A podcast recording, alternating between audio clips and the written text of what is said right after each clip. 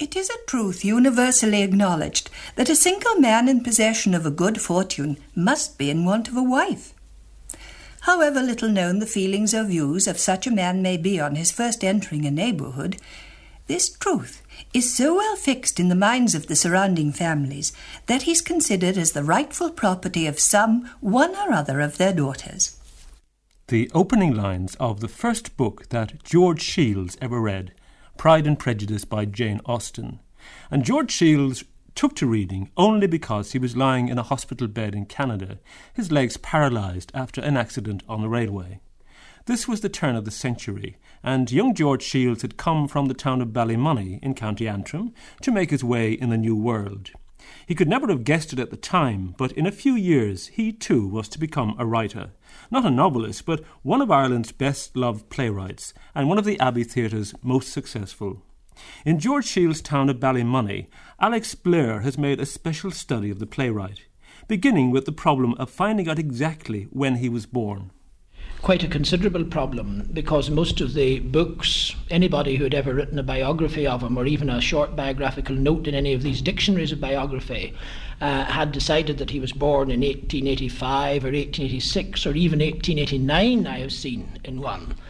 And uh, when I went to see the parish priest in Ballymoney, he showed me the baptismal register, and uh, he showed me there that George Shiels was baptised on the twenty-fourth of June, eighteen eighty-one.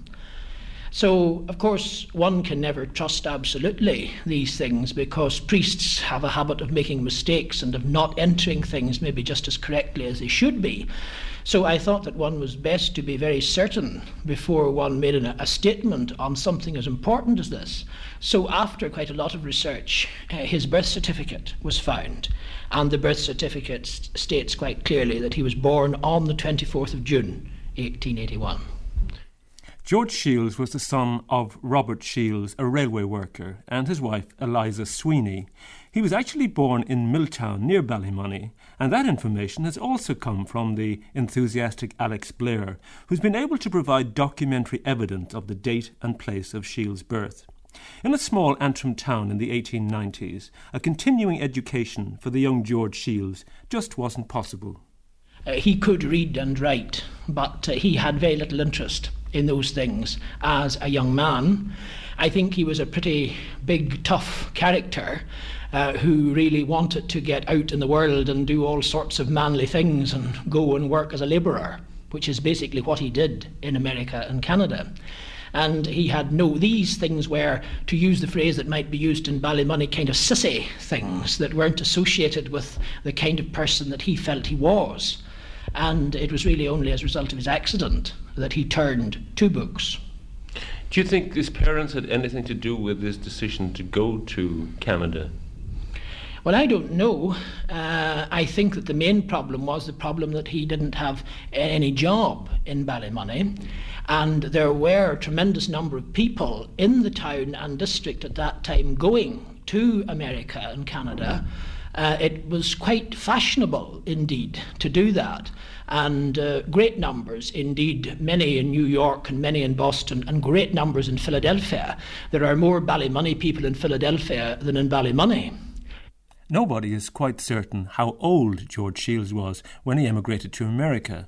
Alex Blair puts him at between eighteen and twenty. In America, Shiels worked in bars, in lumber camps, and in the mines. As he was to say himself afterwards, few jobs would have frightened me at the time. He was working on the building of the Canadian Pacific Railroad as a charge hand to a gang of navvies when he met with the accident that was to change his entire life. Today, there's no true record of what actually happened. Well, uh, I have heard two stories of his accident. Uh, he was working as a charge hand uh, with a crowd of Italian navvies uh, building the Canadian Pacific Railway, and one story is that this train came along the line without whistling, giving any warning, and uh, he was in a buggy on the line, and the uh, train collided with the buggy. The other version uh, is that he was on the line, they were actually laying a bit of the track, and when the train came, the Italian navvies dropped the bit of line and it fell on his leg. Which is correct, I don't know. Both have been told to me by people who knew him extremely well.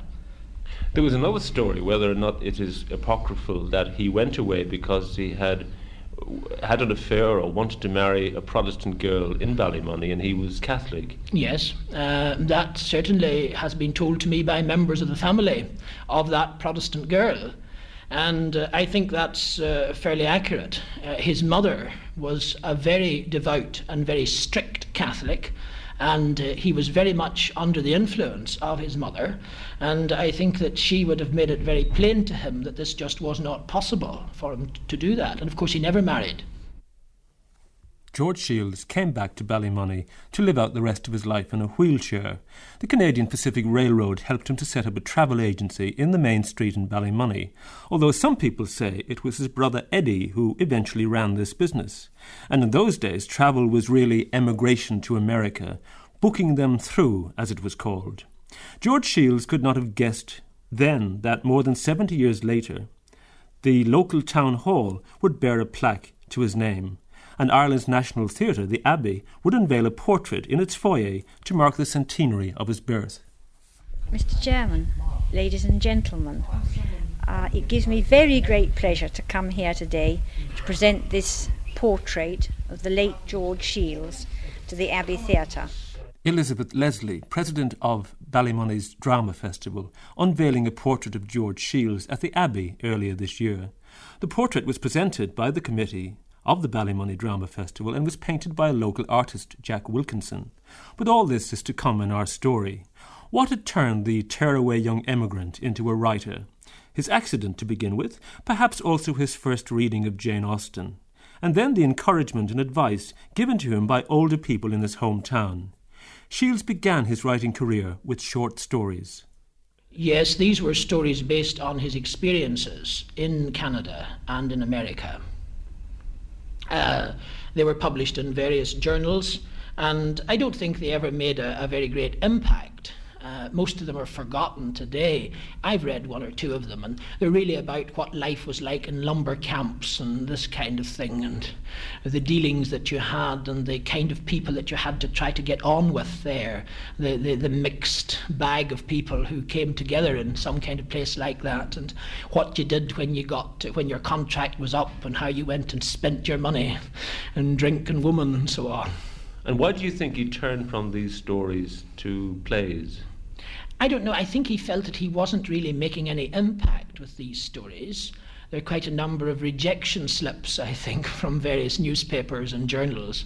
And uh, the uh, I'm told that uh, Louis Welsh of Maghera, the, the man who wrote uh, The Auction in Killybuck, uh, was a, a friend, and uh, he suggested to him that he should try to write some plays. The local Uh, schoolmaster in the technical school, James Pettigrew, was also interested in him. He didn't know him before he had gone off to America, but when he came back he was interested in him because he was sort of pioneering the idea of adult education in the town, and he offered him some plays by Shakespeare to read. And uh, he was very impressed with Shakespeare. He found them difficult to understand at the beginning, but he was very impressed with the way in which Shakespeare could manage to tie up his plot so successfully. And if you notice, a Shiels plot is maybe even more successfully tied up than a Shakespeare plot, in that Shakespeare sometimes resorts to magic if it doesn't work out very well. And Shiels couldn't do that. But Shiels ties up his plot always beautifully at the end. Everything's uh, very much cut and dried, and we all go home feeling quite happy. The first plays he wrote were farces. These were staged by the Ulster Literary Theatre at the Grand Opera House, Belfast, in nineteen eighteen. Three years later, the Abbey Theatre in Dublin staged two of his one-act farces, Bedmates in January nineteen twenty-one and Insurance Money in December of the same year. These farces weren't of any great dramatic value, but in the following year, nineteen twenty-two, George Shiels, to quote the Abbey's historian Hugh Hunt, suddenly reveals himself as the master of the well-made comedy, and that comedy was Paul Twining. Uh, do, do you know what I'm going for to tell you, Paul Twining? I don't then, for you haven't told me yet. Out of me way there. That's it. That's it. Mind your brogues. God, you've got a right dandy way with a shovel. The way you're mixing that mortar is pure magic. All part of the trade. And tell us, uh, is the plastering a, a hard class of trade? Neither hard nor soft. That's the way I like me egg too. Well, there now. That bit of stuff is ready to go on the walls. Oh, you've made a massive job of this entire house. Nobody would know this kitchen now from what it used to be. A lovely pair of hands is what you've got. Do, do you know, I often thought to myself that I should have taken on a trade instead of sticking myself here in the farm. Why didn't you then? Ah, of course. That would have meant striking free of your father. Uh, and so you think, Paul Twining, that Dan Deegan is the kind of class of man that's the least little bit afraid of his own father or of any man? Oh, God, oh, oh, God me father. God, I'm done for if he finds me here. And me supposed to be moving the, moving the, the, the far field. Brendan Caldwell and Seamus Ford in an R T E production of Paul Twining in nineteen seventy-nine, produced by Sean Walsh. With that play in nineteen twenty-two, George Shiels had arrived. And Paul Twining is still popular today with amateur companies. One man who knew him at this time was John Diamond. As a boy, he ran messages between Shiels and a local schoolteacher, Patrick McQuillan. McQuillan was also an aspiring writer, but whereas he thought he was helping Shiels to become a writer, John Diamond recalls that, in fact, it was Shiels who was helping McQuillan. And he even remembers George Shiels' mother. She ran the sweet shop and always wore a man's cap. That was fairly common with women in North Antrim. And was the sweet shop behi- beside, w- beside the house or part of the house where they that lived? It was part of the house, yes. Oh, yes, they weren't so rich as that. They lived above. George was in the room at the back of the shop. And was it from that room that he ran the travel business that he had? Oh, it was Eddie ran the, tra- the travel Eddie ran the travel business. And what did what did George... Shiels just do his writing in those days, or did he help with the travel business? No, well, he may have helped, but I didn't ever see him do anything about the travel work. Perhaps Eddie tried to pass some over to him to give him another interest. Eddie was a very tall man, and another very lonely man. Lived in a little cottage uh, down from the Ballymoney, Ballinamore Road, crossing the railway track, and once you cross the railway track, you're absolutely alone. During the nineteen twenties, George Shiels wrote play after play for the Abbey. Professor Tim, The Retrievers, Cartney and McKevney, Mountain Dew, and then in nineteen thirty he wrote The New Gossoon. It went on at the Abbey in April of that year, and it was to become one of the best and most popular of the theatre's traditional comedies. The Abbey's chairman, Micheál Ó hAodha, has this story to tell about the play. Among the comedies, I would pick out The New Gossoon, as in the best tradition of Abbey comedy, like The White-headed Boy, plays like that. And uh, it was a very lively play, and it came at a time when there was great social change, the beginning of the thirties. And um, although everybody says that... Uh, The permissive age began then, uh, nowadays. Uh, uh, it it uh, certainly began in the thirties when people became uh, a little more mobile than they had been. The horse and trap was uh, cast aside. And as you know, the plot of The New Gossoon is uh, amazingly funny. It's about a fellow named Luke Carey, a son, a farmer's son, who gets a motorbike. And it's also the beginning of the cinema in rural Ireland. And uh, Luke Carey is careering around the country in search of young ones whose heads have been turned by Hollywood, as he thinks.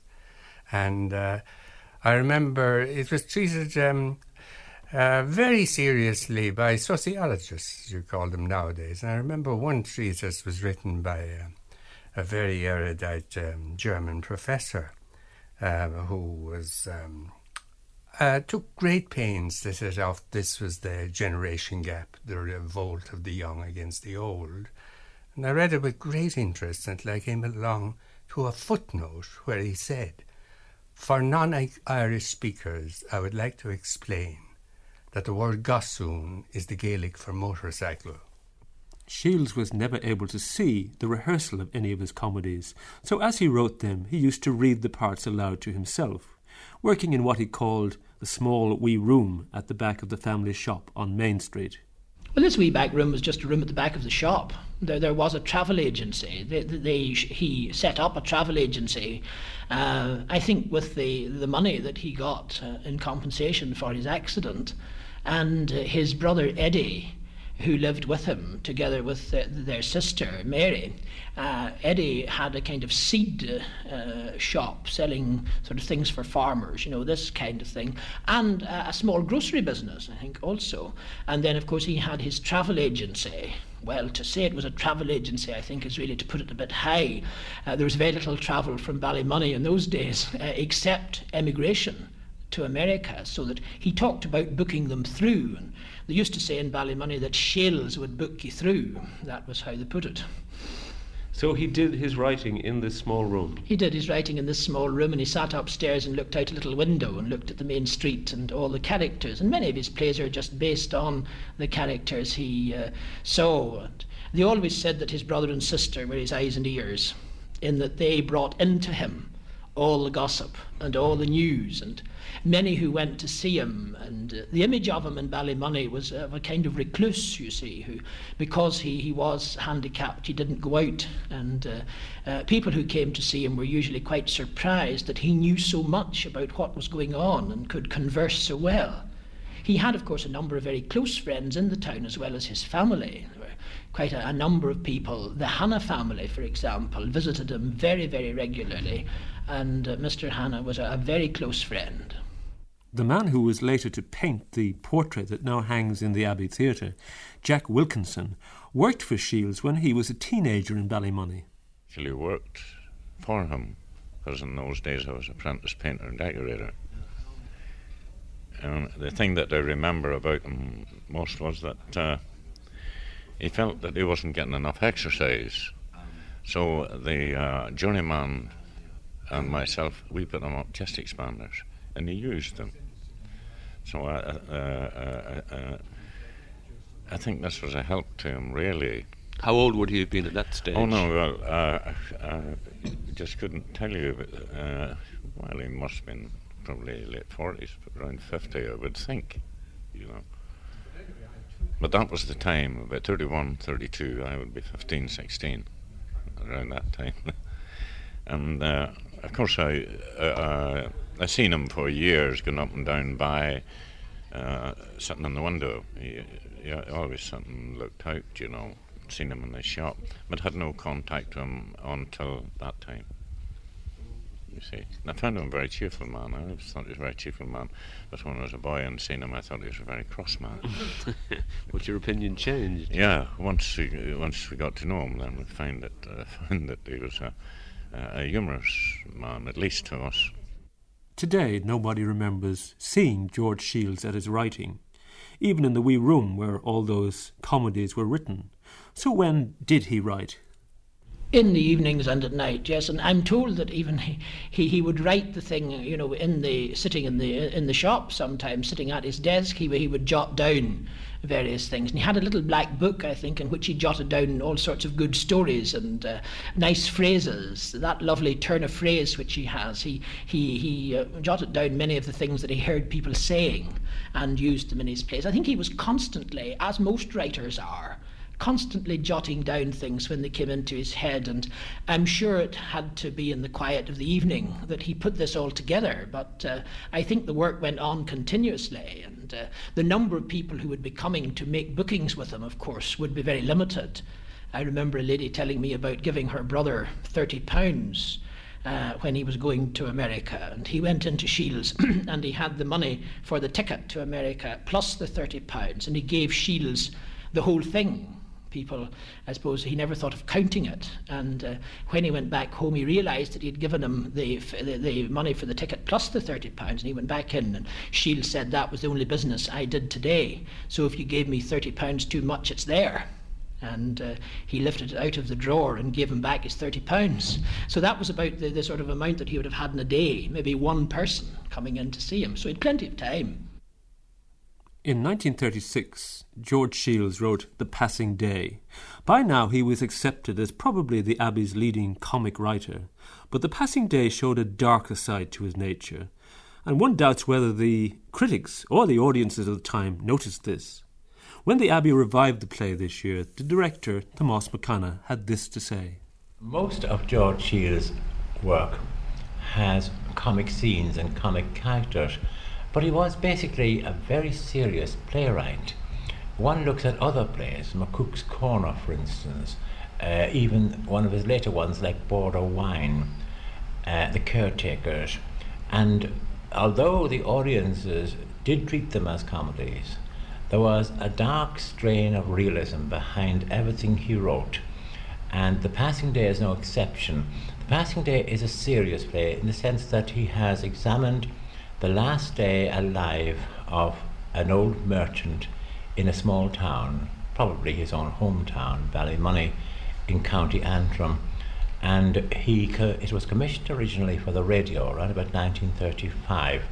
And one is aware in producing it that it has this quality of a radio play. Uh, but it does transfer very easily to the stage. I've done it twice before, once in Irish and once in English. And on every occasion I find that the characterization, It, always a hallmark of Shiels, is very true to life, very dour in many ways, and although there is comic effect in it and one laughs at old fibs and the arrangements he's making with the solicitor and with his um, family, uh, one is aware that there is a, a wonderful, almost a Dickensian sense of character and plot behind the play. I want some money. Uh, oh, certainly, dear. Uh, uh, about how much? And uh, just be as easy as you can. Well, a fortnight at the hotel costs twelve guineas. Oh, oh my goodness! Oh, that's that's very stiff. What hotel costs that price? The Grand Royal. But my goodness, that's the dearest hotel in the whole place. And the best. That's why I'm going there. But only high up people go there. Doctors and lawyers and their wives. Yeah, but anybody who can afford it goes there. It's the cheapest in the end. Now, give me a cheque. Well, I'll, uh, I'll I'll send you a cheque on the last day of the holiday. Now, why not give it to me now? Well, uh, well I, I haven't a blank cheque in the house. I used the last one yesterday. I'll I'll send you a cheque in, in eight or nine days. Oh God, I, God I, you know I've a terrible pain in my side here, all around my heart. Nah, you always have a pain somewhere when I'm going away for a holiday. Well, many a time I have it and I never name it. You'll know someday when it's too late whether I had a real pain or not. I want some ready cash. How much? Now, now, be as easy as you can. Times are very hard. Look, look at that bunch of letters there. An account in every one of them. Everybody wanting a cheque. Mm. Give me ten pounds. Oh, my God. Oh, that's terrible. You surely don't want ten pounds in your pocket. Sure, that's more than I pay the yard man for six weeks' work. Yeah, well, I've got to pay the maid a month's board wages. She won't stay here in my absence. And why would she not stay here? Well, that's no question. Well, I mean, if that girl goes away now, she'll not come back well, here. You leave that to me. Oh, my goodness. Well, I, I don't think I've got ten pounds here. There's, there's seven. I'll send you another pound note next week. Give me a pound in silver now, then. What's the silver for? Tips. Tips? Oh, my God. I haven't got a pound in silver. There's seventeen and six. Oh, thanks. I'm going out now to pay the maid. Tell Pete to stop a car going down to the station. Have it ready for me at the hall door. Ray McAnally as the skinflint shopkeeper John Phibbs and Pat Levy as his wife in the recent Abbey production of The Passing Day. By the late nineteen thirties, Shiels was at his peak, vying with Lennox Robinson as the theatre's most popular writer of comedy.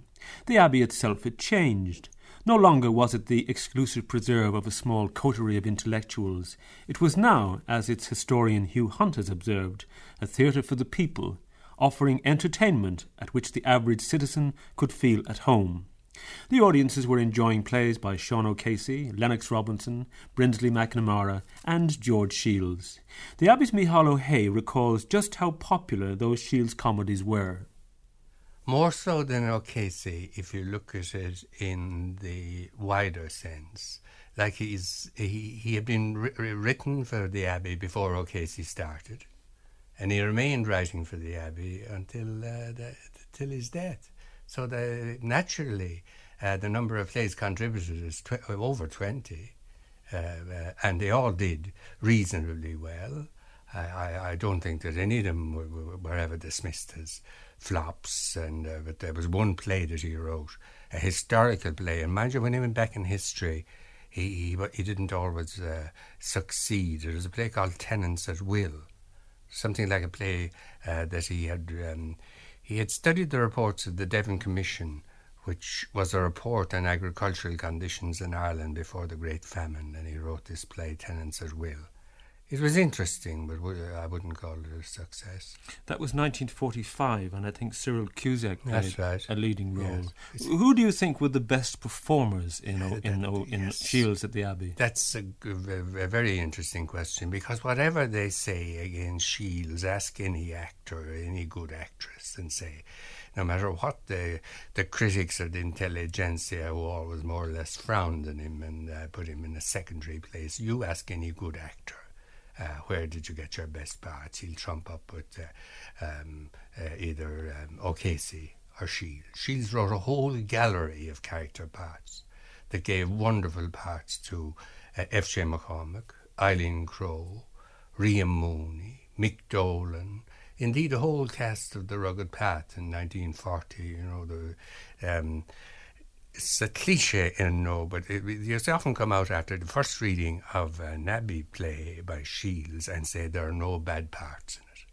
Now, that was the actor's verdict, which must be of some value against the rather glib uh, academic uh, comment that you get. Certainly, the academics at the time could find no place for George Shiels.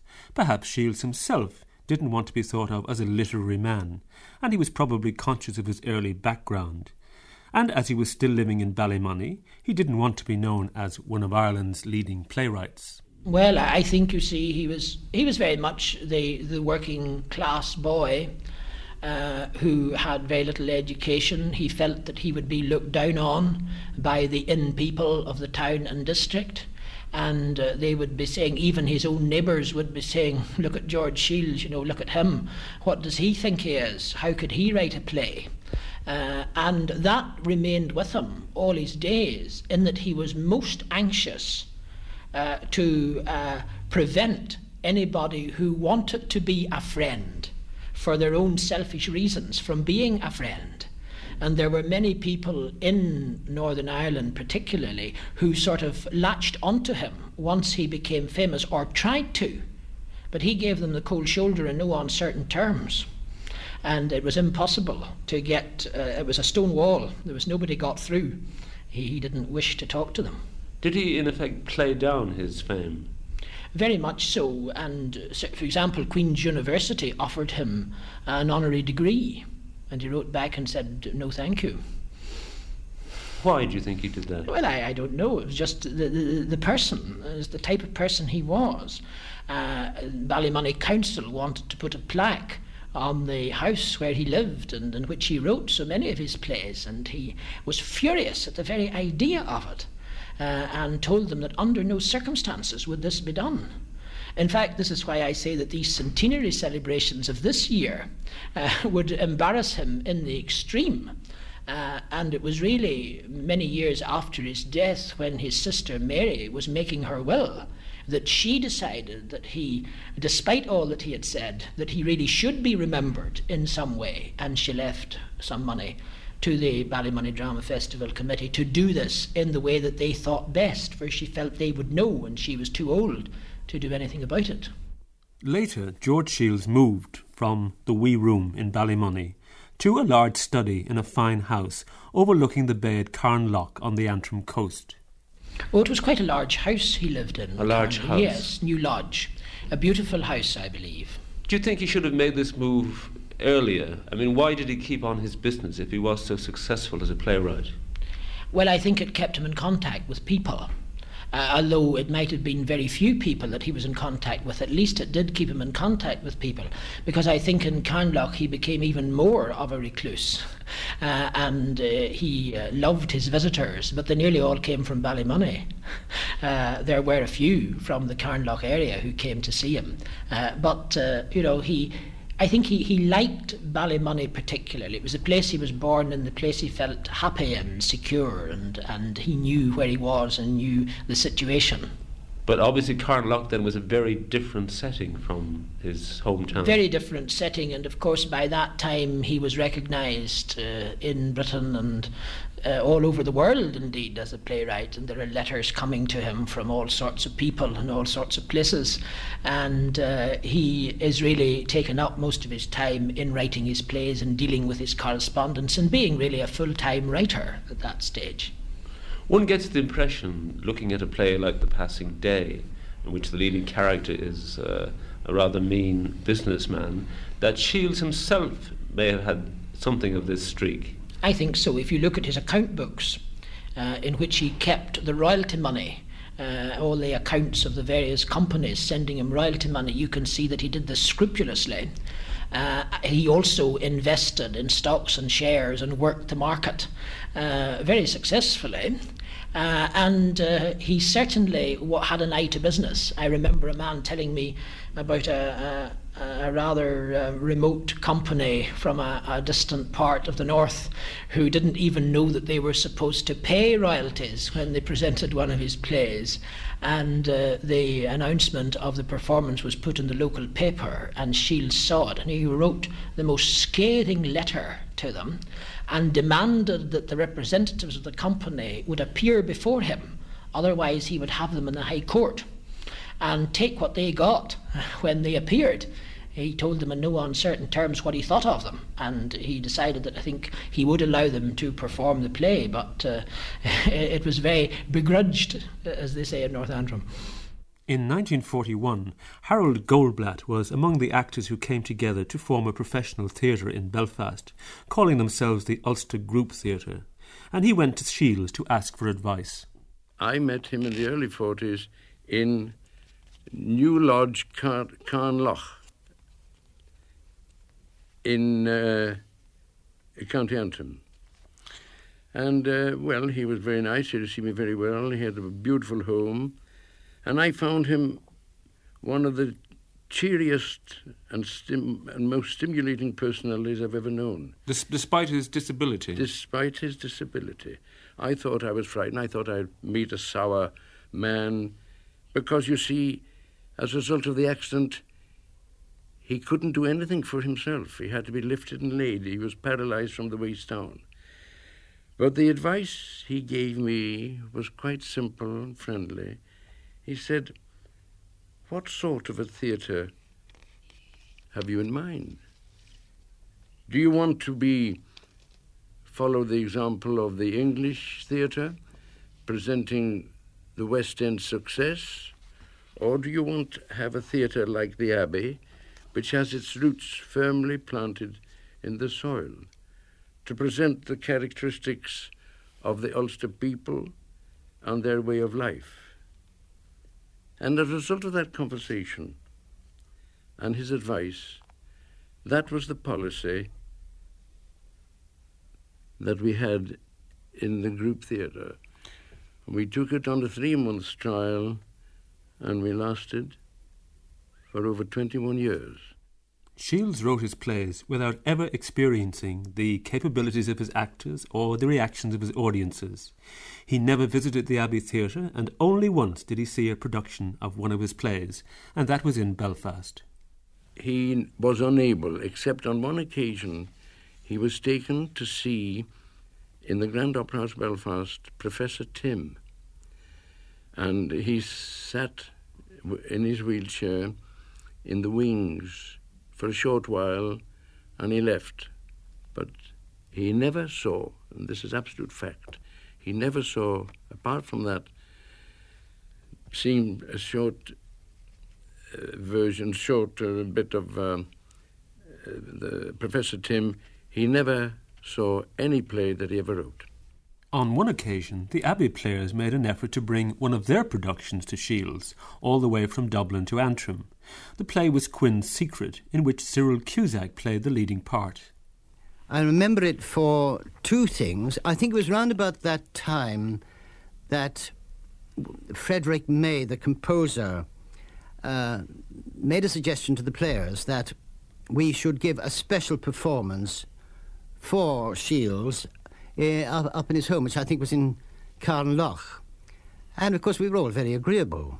It was uh, the least we could do for uh, an author who had supplied us with so many plays and who himself was disabled. Thought it was a great idea, and uh, down came the directors on Frederick May and the rest of us like a ton of bricks. They were absolutely enraged. I think Frank O'Connor was managing director at the time, whom uh, Freddie May really were hero worshipped to the point of idolatry.